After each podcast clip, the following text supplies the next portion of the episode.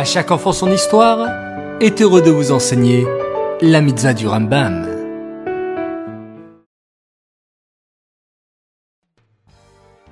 Bonjour les enfants, Bokertov, content de vous retrouver, j'espère que vous êtes en pleine forme. Baou Hashem. Aujourd'hui, nous avons deux mitzvot du Rambam, écoutez bien. La mitzvah positive numéro 108, il s'agit du commandement qui nous a été enjoint au sujet de l'eau de lustration qui purifie dans certaines conditions et dans d'autres rend impur. Puis, la mitzvah positive numéro 101, il s'agit du commandement qui nous a été enjoint au sujet de l'impureté causée par le lépreux.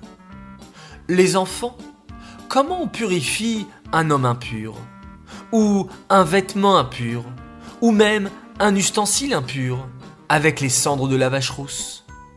Eh bien, on prenait de l'eau d'une source et on la remplissait dans un ustensile, puis on mettait les cendres de la vache rousse.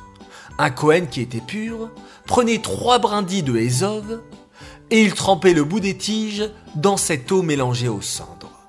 Puis il l'aspergeait sur la personne impure le troisième et le septième jour, car la Torah demande à un homme impur de compter sept jours pour devenir pur. Après l'aspersion du septième jour, il allait au mikvé dans la journée et il devenait pur le soir. Et on faisait de même pour un ustensile et un vêtement qui était impur. Il fallait l'asperger de la même façon pour le rendre pur.